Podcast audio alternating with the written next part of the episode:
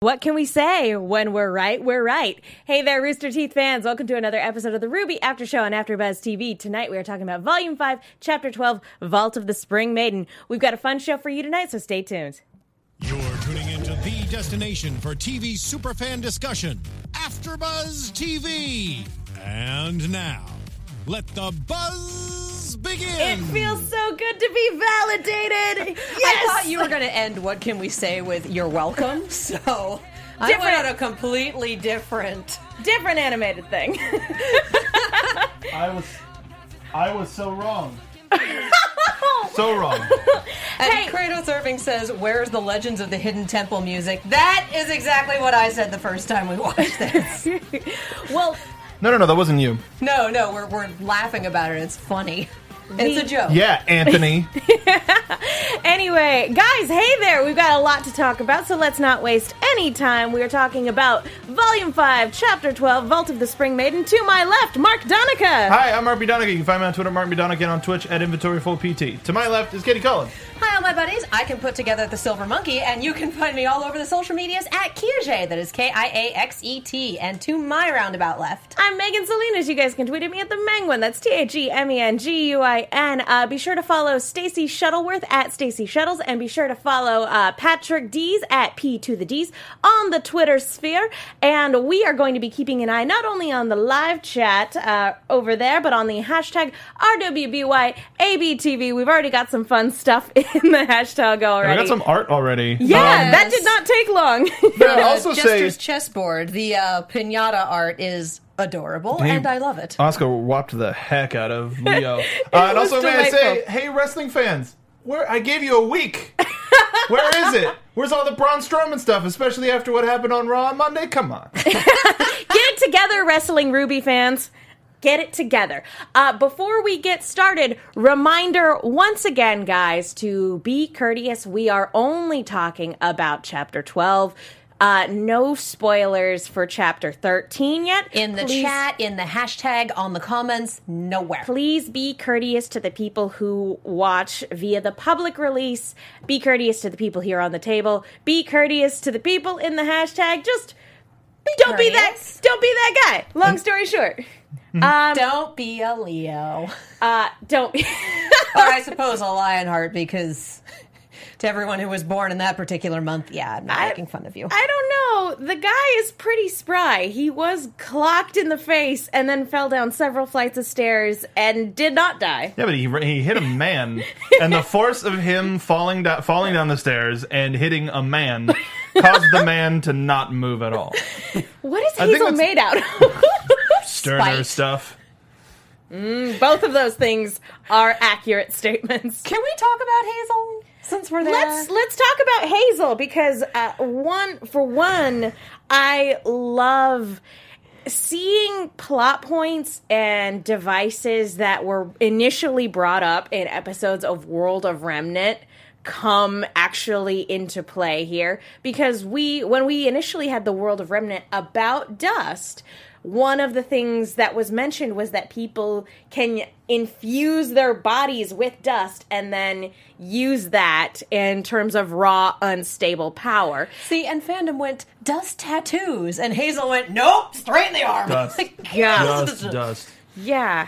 I wonder what allows him to do that. I hope we get to find out soon anyway. I'm going to go with spite. Yeah. I will continue to go with spite. The man is just made of venom and patience. My favorite thing about it, and Malakram already hit upon it in the chat, is we learned about his sister Gretchen, Hazel and Gretchen, Hansel and Gretel. This is what happens when the kids get stuck with the witch, yeah. Now, see, Go ahead, Katie. I love that we got his backstory. I love that we got it. I love that we got it so simply, and I know there's a lot of wiggle room in it, but my God, it has turned my opinion of that man from, oh, hey, there's probably something going on, he seems really interesting, to, you stupid walnut, what are you doing? My personal revenge vendetta that may or may not be valid is more important to me than the goals of the apocalypse cult that I've joined. No, I no longer have sympathy for you, because not only are you invalidating your sister's choices, but you joined an apocalypse cult. God. God bless you, you're stupid. I think it's something that he's probably lived with since he was really young. Depending, I mean, if we go with the story of Hansel and Gretel, then they were very close to the same age, if not twins, depending on who you ask. So if he's been carrying this burden since he was a kid, and depending, we know that Ren's semblance has to do with emotions. If he has an emotional semblance, there could be something that is literally blocking him from moving on. And as a result, is caused him to make some terrible choices, but he's still a very strongman. Hazel Strongman, and I believe is his last name. But that's the thing is we still don't know. But I think this makes him a little bit more complex and a little bit easier, or a little easier to like. And usually you have to be 17, 18 to join Hunter. Wow. Huntsman, an academy, thank you. And you have combat training school before that. Like, usually everyone who gets into an academy has had a few years of combat training, Jean being the exception because he's Jean. Because he cheated, yes. Because he cheated, yeah. But usually people go in there and already have combat training. So at that point, you know how to handle yourself fairly well. You know how to use your weapon. You've probably made your own weapon, like 90% of the time. Pulling out cannon from season 1, y'all. And so she knew the risks. She knew what she was doing. She made the decision. And Hazel's still sitting here going, well, it's Oz's fault. Never mind that she went into this knowing what she was doing, and accidents actually do happen when you're in very dangerous situations. Happens all the time. Yeah. Now, here's the question about that, though, because we are given this very surface-level explanation. Hazel can't hear the explanation that Oz finally gives. I found that so funny, is that we're seeing an intense conversation and Oscar, like, focusing and the music and everything, but everybody in the back, it's just quiet and, you like... You just see Oscar's, like, eyes darting around. Crow's kind of dying, and the rest of the team's, like, over with Weiss, and they're like, what? He's not doing anything! What's happening? It was just silence. And Hazel is waiting patiently for Oz to explain the story. Is he going to explain it to you? Did he give you an explanation? Are we good? Great. I'm going to murder you and it won't be my fault. Fia, no, honey, it will. Fia in chat has a very good point. If Ozpin launched her off a cliff... That's my headcanon. Then, thank you, Fia. That's pretty legit, legit concern.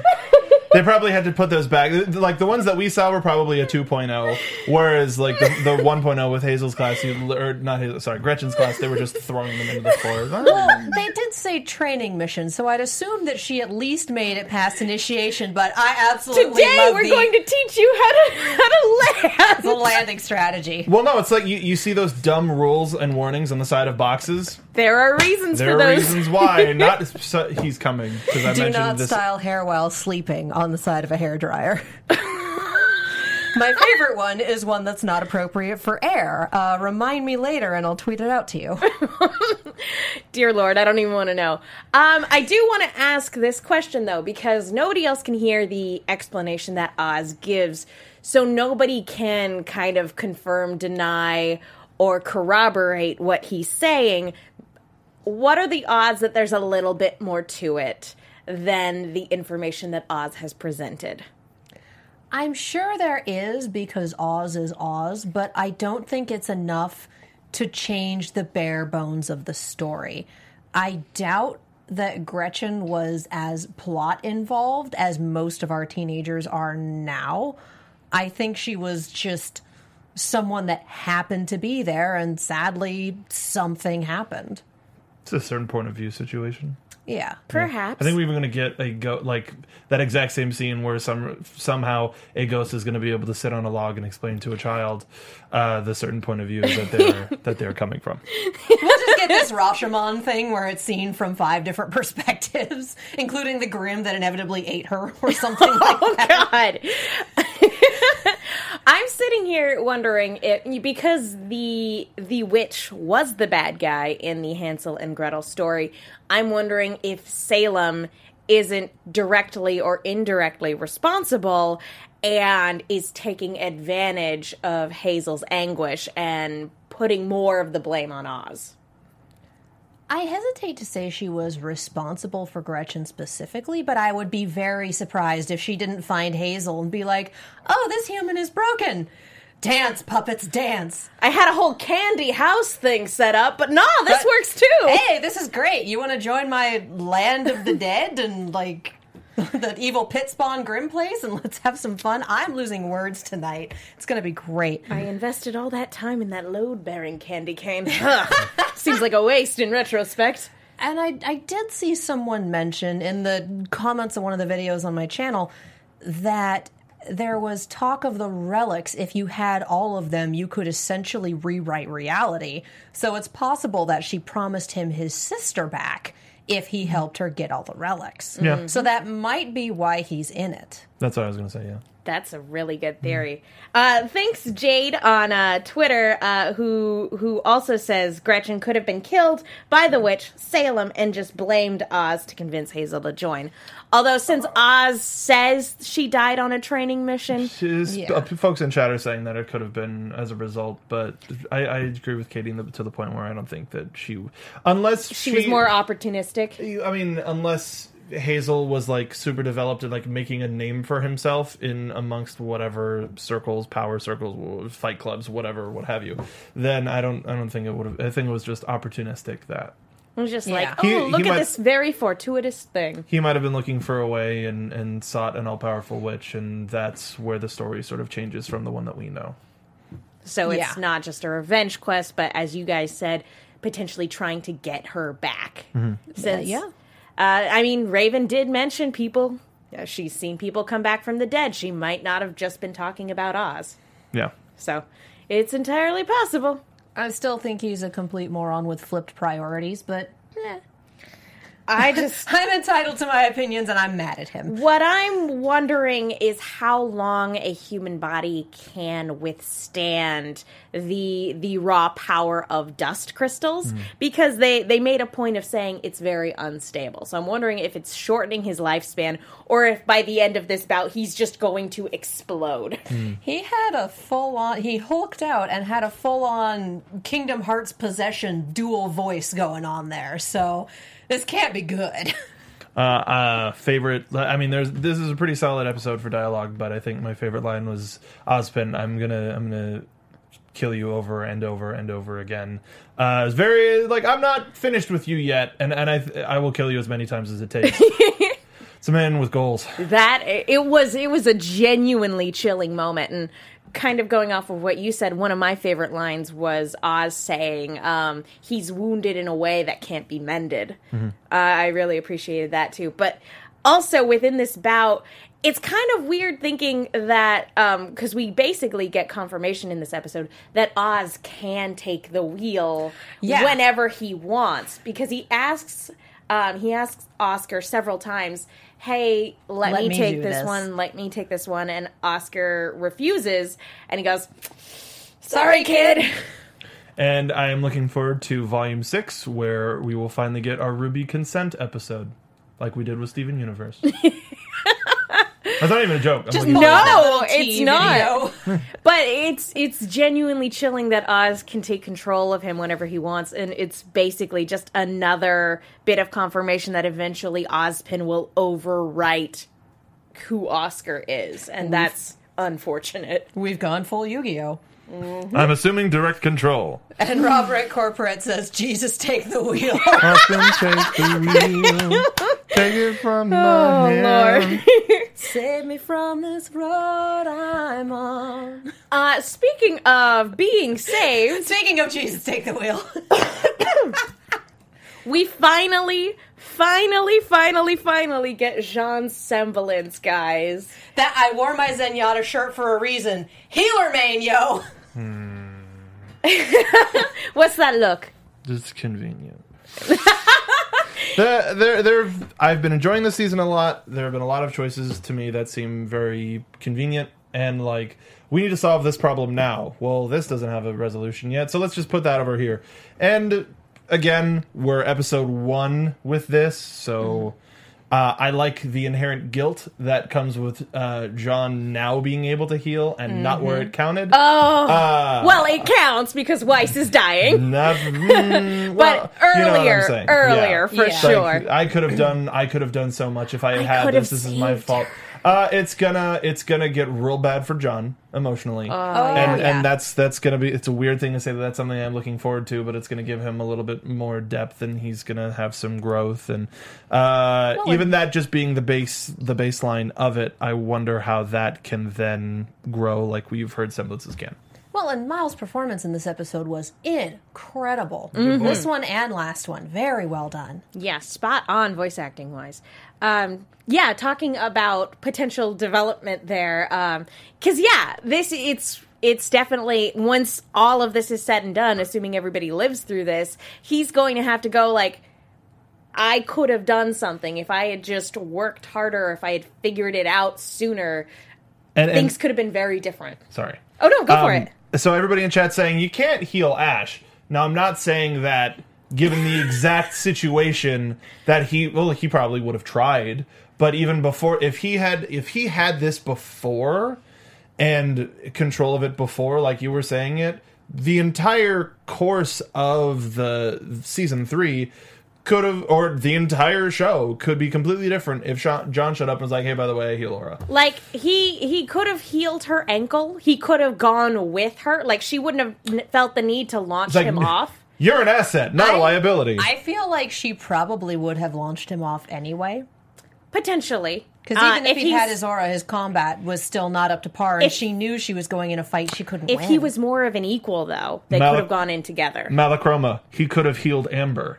Yes, I was just about to bring that up. Well done, Mal. Please go up. Yeah, that's the other thing, is that the Fall Maiden was in a coma, severely injured. He could have potentially healed her, therefore negating the need to find a new Fall Maiden in the first place. And then all of the stuff we're talking about right now is all of the stuff that's going to be swirling around in Jean's head. Mm-hmm. And it's like, and even before that, I could have done this. And even before that, I could have done this. And even before that, I could have done this.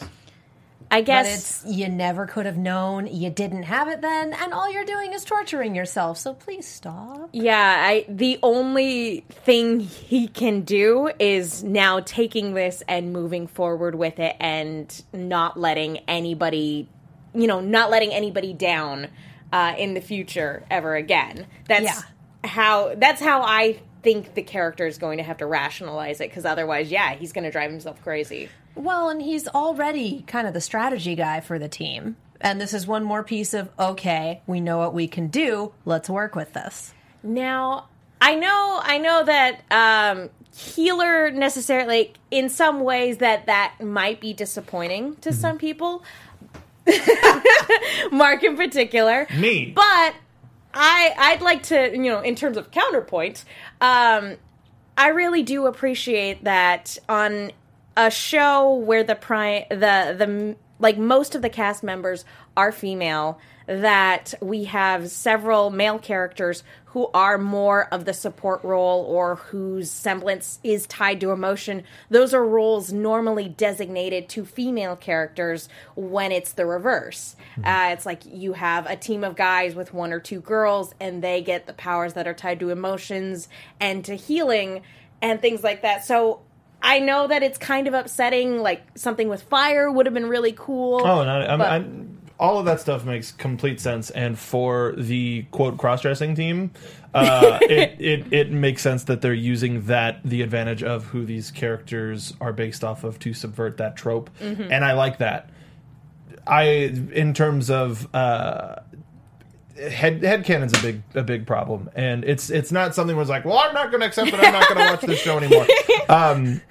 It's something that I could have driven him a little bit crazy. It could have been something. I was more about cradle the boy, not wreck the boy. They're wrecking the boy.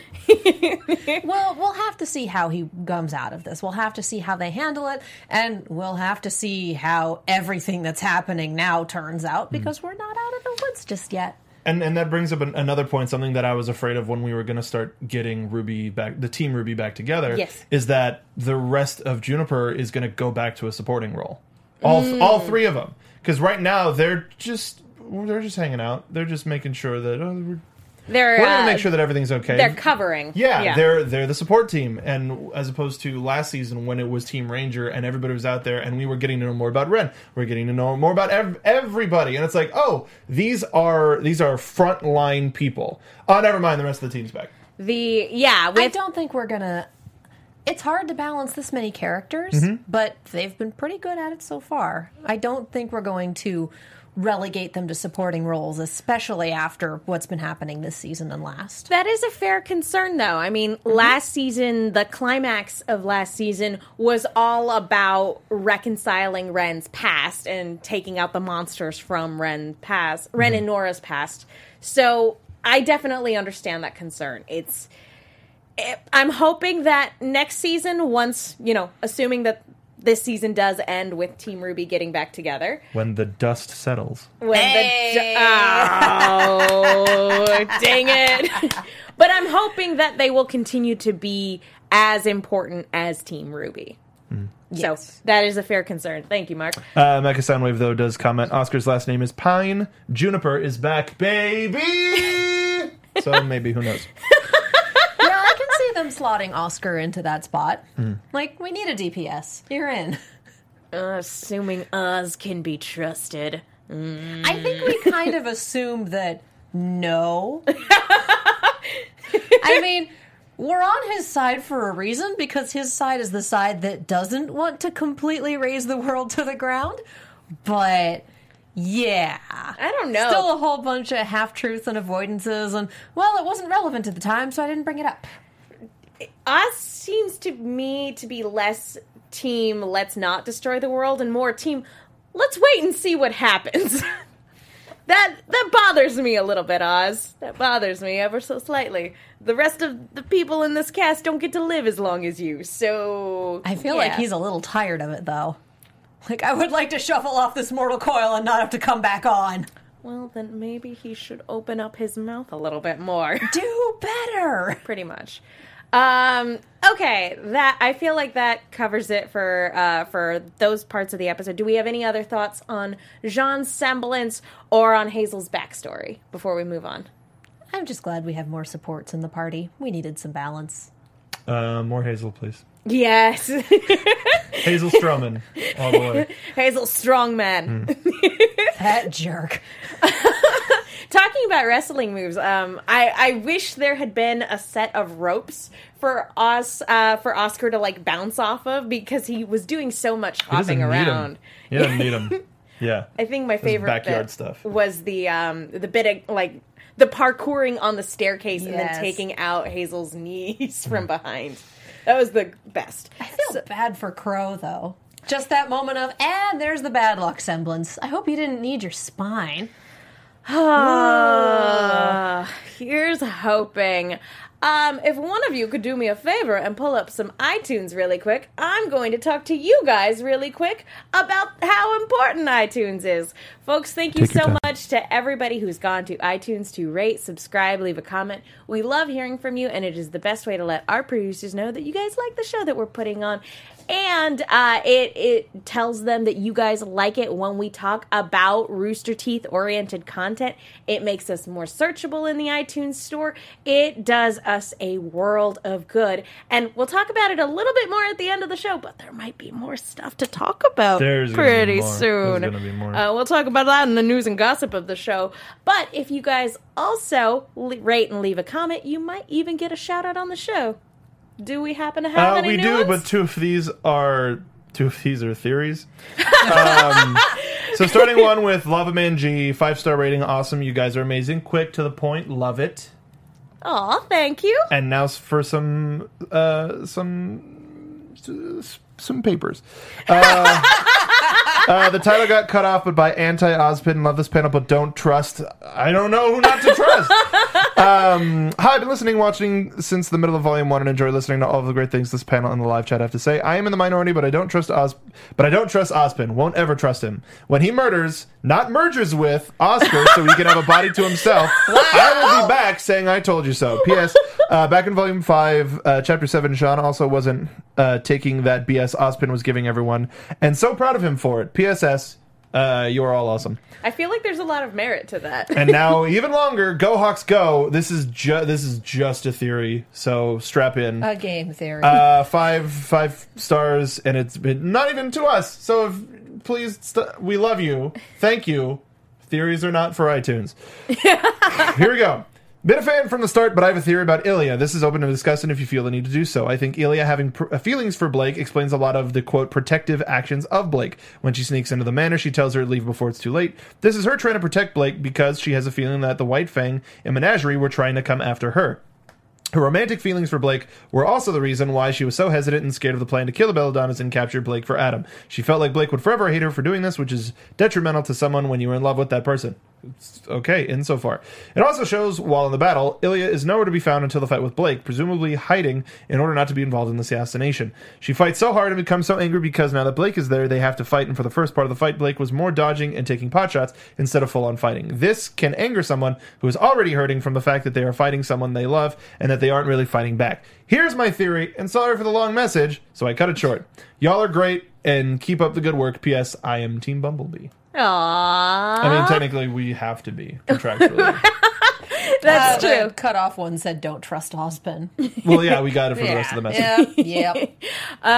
Yep. Speaking of not trusting Ozpin, Cinder and Raven's sort of side of the story also kind of potentially puts certain people's actions into a new context and a new light.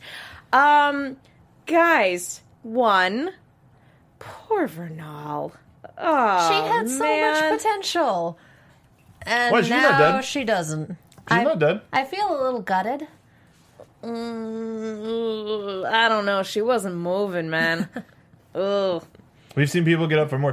Okay, that's true. Both missed the pun. Crow was poisoned. No, we didn't miss it. We didn't acknowledge it. Crow was poisoned for like a month. That's Let's be true. Fair. So this is true. And that's a man cursed with bad luck. Still didn't die.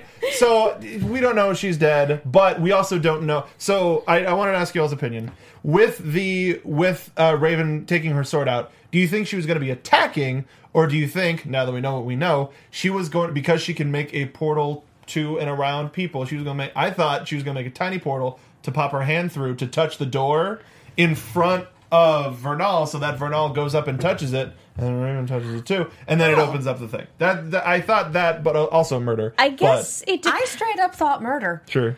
I guess it depends on what her exit strategy was, so to speak, because their plan was to take the relic in the chaos and then peace out. So it could be that she was going to attack Cinder to either kill her or disable her in some way, like some like I don't know. Maybe do what Cinder ended up doing and like freezing her for a minute while they grabbed the relic and then peaced out. Or she could have been trying to kill her, or doing that, and then as soon as they had possession of it, then open up a portal and just run. We don't... Sorry, go ahead. No, I just... Yeah. We don't know where that door leads. If it's another dimension, if it's another land, if it's another world, whatever. If it's a small box in a wall. You flip and throw Cinder in there. Sure, we don't know. We still also don't know how the door works. If it's an actual door, you throw in, close the door... She can't get out. Only the Spring Maiden can open that door. That's a brilliant idea. So also, because then Raven and Vernal come back up and go, we don't know what happened. Oh, man. Because if Raven... 1 minute she was there, said, I'll be right back, and then she disappeared. We lost Stretch Armstrong. Sorry. What does that mean? What does Stretch Armstrong mean? The stretchy arm. No, I know, but they don't know that, and they don't need to know that. If Raven is the smart leader that we've been building up to this entire time, she was not going to kill anybody. Because the last thing that she wants is Salem to come after her. She just wants to wipe her hands. I'm taking my group and getting out of here, but we're taking this as a bargaining chip so that when they do come back to us, we can negotiate our way out of it. I don't think that she was trying to kill Cinder. I think it was just, like, if she was trying to kill Cinder, she would have never put her mask back on. That's true. That's why possible, hide? Yeah. It would, if that was the case, then it would have been solely for the audience, to keep the audience in the dark. And speaking of the audience, I thought the revelation was way too long. So the second chicanery started happening, he's like, oh, okay, so it's Raven. But that also, I loved the explanation. Now that makes sense why Raven had her mask on in all of those encounters. Anytime she, quote, used power or Vernal used power, that was a great way to do it. But regardless. It also explains a little bit about the first time we see her. If Neo might have just recognized her as Raven, as the leader of the bandits, somebody not to be messed with, and that's what scared her. It's hard when you have a character who doesn't talk, But, like, it's also possible that she could have recognized her as the Spring Maiden and then went, peace, bye, everyone. Go ahead. Thea in chat brought up something that I actually didn't think of till next episode, but it's not spoilery. So Raven is the Spring Maiden, yet Leo showed no recollection of her, and Vernal was a decoy. So what happened to the original Spring Maiden? Somewhere in here, a child died, you guys. Like...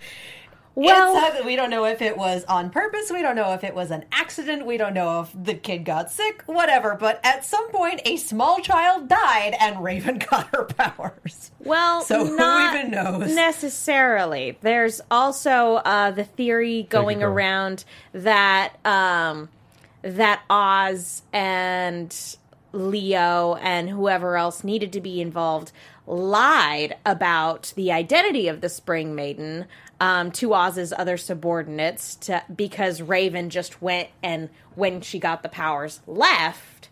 And so they were like, shoot, we need to pretend like we have the Spring Maiden still. Otherwise it's going to be trouble. And so Vernal was basically their stand-in.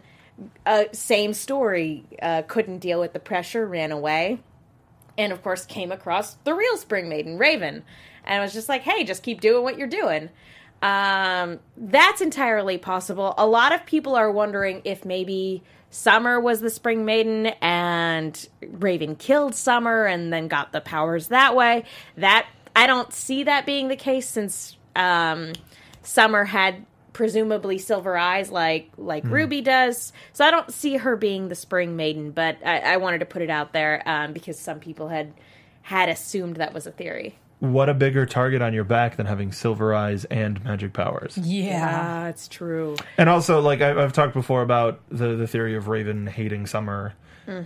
This could be so much salt in the wound for Raven, if that is the case. If not, and they had we find out that they had a nice relationship, and then Summer, and then Raven gets this burden is both a nice thing because that's the last person that Summer was thinking about before she died, and also I was out and then they pulled me back in.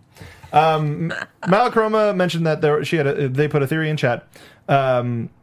Arnold mentioned in his reaction that the Spring Vault reminded him of Yggdrasil, the life tree. The life tree, yes. It makes sense since the current Maiden Raven is based on Hugin and Moon and also Norse. Thoughts? Ooh.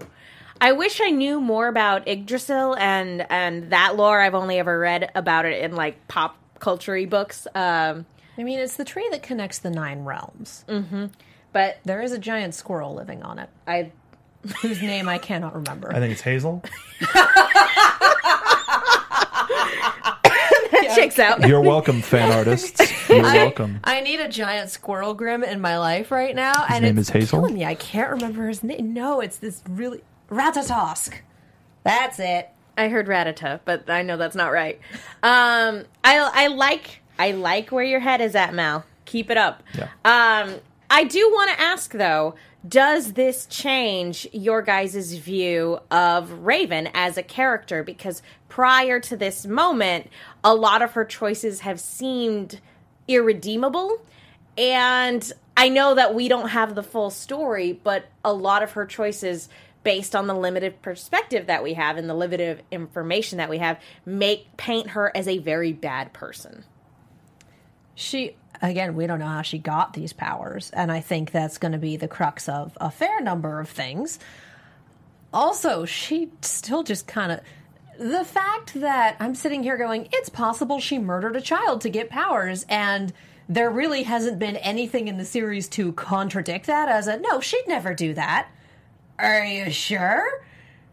She's a very interesting shades of gray, don't know enough about her to say for sure character, and I like that. I am intrigued.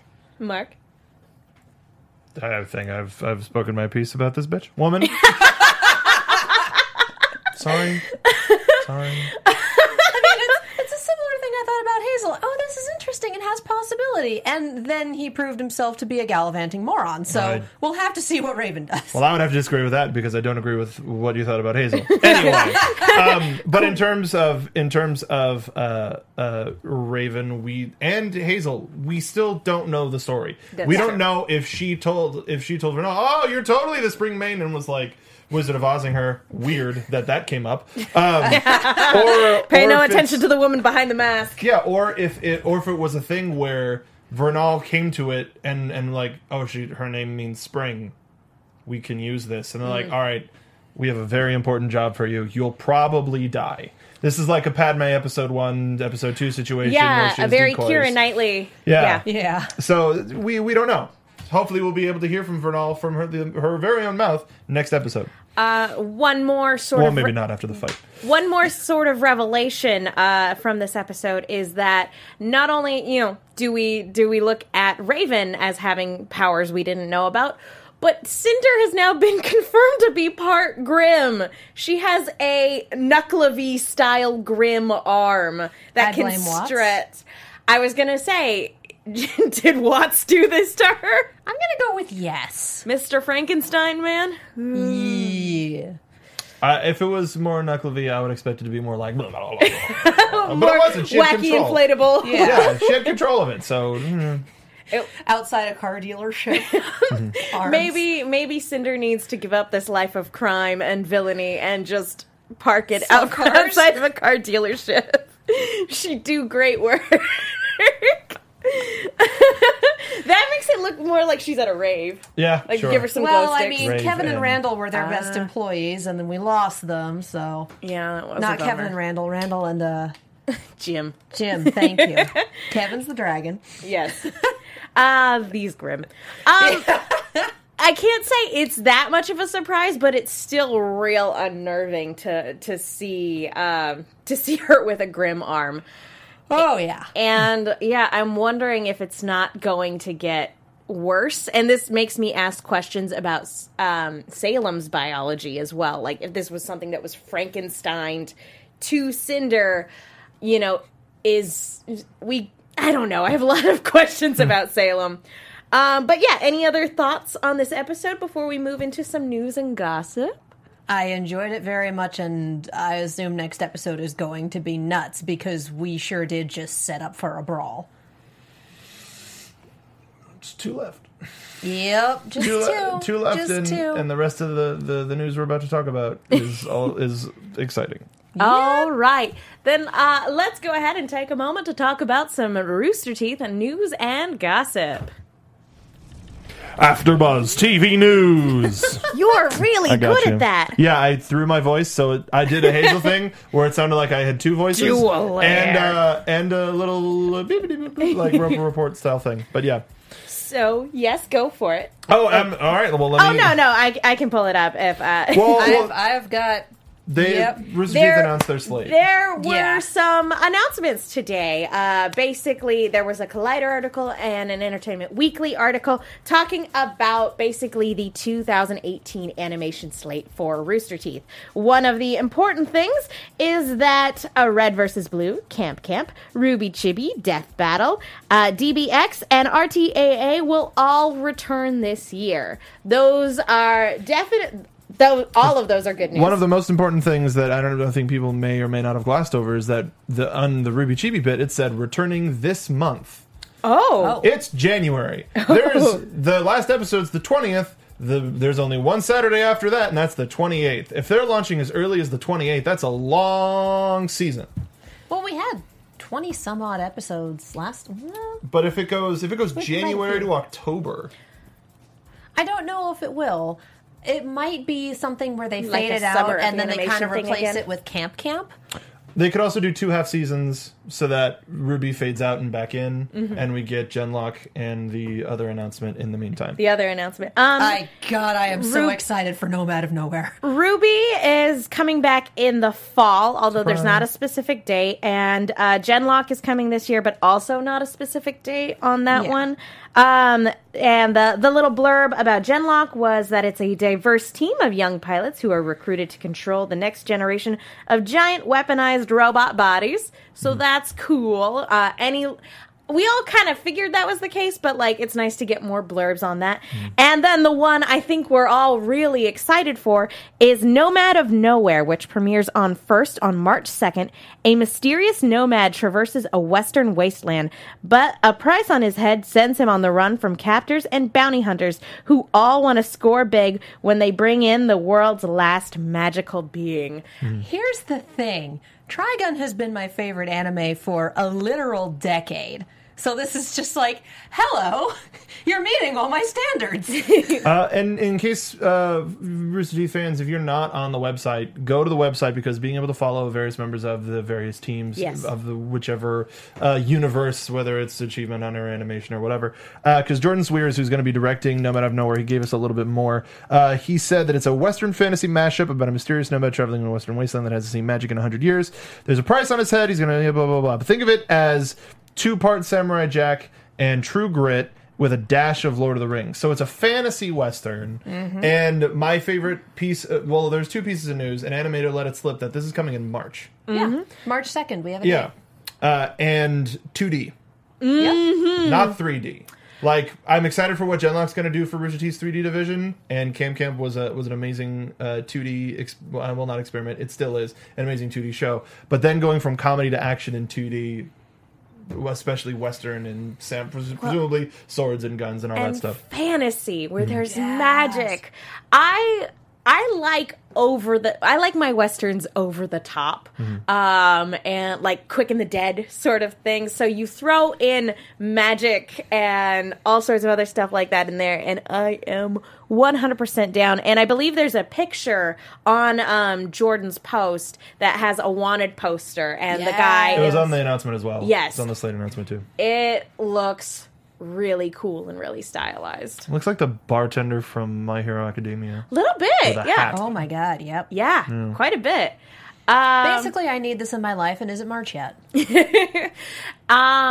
have to talk about it off-panel, about whether or not we want to talk about it here in studio. We got the show. We have a show for it. I think we definitely should. We have a show for it. I know. Are we just weekly now? We might just be weekly now. Anyway. I mean, if the animation slate is year-round...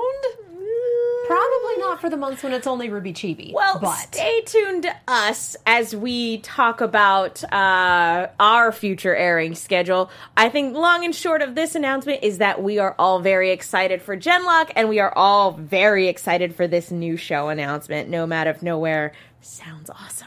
All right, guys, I think it's time for some real quick rapid-fire predictions. After Buzz TV predictions. Well... Blake's going to have to show up eventually. We have 2 episodes left, and I assume she'll show up at Frodo. Some point. Yeah, no, seriously. Yep. Talking about Lord of the Rings. Yeah. Mark, any thoughts before the end of the season? I mean, as usually they do with gearing up to finale time, they present a lot more threads right as they're answering questions. Just in terms of... well, no, I just got something confused with Camp Camp. I'm like remembering when they said Camp Camp was going to be a double wide ending. Mm-hmm. We don't know the length of the RWBY ending, but we presume it's going to be within the wheelhouse of a standard 22-minute show, as it usually is back and forth here. But they've got a lot to cover, and what is everybody else doing? The people, not just Blake, but what is Watts? What is Salem? Tyrion, what forces that we may not even recognize, you know, are they gonna open the door? It's I'll open the door. You're the one that has to walk through it. Damn it. But yeah, we got a precious little time. Are we gonna get a giant Salem versus Team RWBY? That would be amazing if she just showed up. I'm expecting to walk away from the season feeling vaguely okay, and then have the inevitable stinger at the end of the credits just completely wreck that feeling. Sure. I'm thinking my real quick prediction is that Cinder was not supposed to attack the Spring Maiden. And so when, as you said earlier, when the dust settles and we get back to Salem, Salem is going to be infuriated with literally everybody who made this plan way more complicated than it needed to be. So I feel like this season is going to end with Salem coming down on her underlings. Yeah, nobody's been following the plan. Sienna Khan is dead. That was not the plan to start with. And then, you know, okay, we're going to make this really simple. Actually, we're going to make this really complicated because I have a vendetta. And personal. And that is the theme of this season. We're going to make this really complicated because I have a vendetta. I think the theme of this season is we're going to introduce characters to kill them. That too. My heart. Yeah. That too. Yeah. All right. Ooh. Well, guys, I think that just about wraps it up. Thank you guys so much for watching. Katie, where can people go if they want to find you? You can follow me all over the social medias as well as on YouTube and Twitch at Kiaxet. That is Kiaxet. If you would like to see Megan's and my reactions to these episodes, they live on that YouTube channel. You like stuff? I got stuff. You can follow me on Twitter, Mark B. Donica. I also am a part of a team, Inventory Full PT, on Twitch. We do gaming as well as a gamer culture show on Monday. We're introducing two new shows, one of which is an anime review show. We're going to be doing the first episode on the Persona 5, what is it called? OVA. Nice. We're going to be doing that before the end of the month. So I know some of you have subscribed from this show and the stuff that we've done on that channel. So we're trying to cater to you a little bit more, just to be perfectly honest. So if you want more anime stuff, go over to Inventory Full PT. We're doing a subscriber drive. If you have Twitch or if you have Amazon Prime, you can subscribe to Twitch Prime for free. And we're working on more benefits for those people. Megan. I'm Megan Salinas. You guys can follow me on Twitter and Instagram at The Menguin. That's TheMenguin. I do a bunch of stuff. Just follow me on Twitter. Be sure to follow Stacy at Stacy Shuttles and Patrick at P to the Ds. Please keep commenting in the hashtag, commenting on iTunes again. Thank you guys so much for watching. We've only got a few episodes left, so we can't wait to talk to you about them. Bye! Everyone's gonna die. From executive producers Maria Menounos, Kevin Undergaro, Phil Svitek, and the entire AfterBuzz TV staff, we would like to thank you for listening to the AfterBuzz TV network. To watch or listen to other after shows and post comments or questions, be sure to visit AfterBuzzTV.com. I'm Sir Richard Wentworth, and this has been a presentation of AfterBuzz TV. Dust you later. Herein are those of the hosts only and do not necessarily reflect the views of AfterBuzz TV or its owners or principals.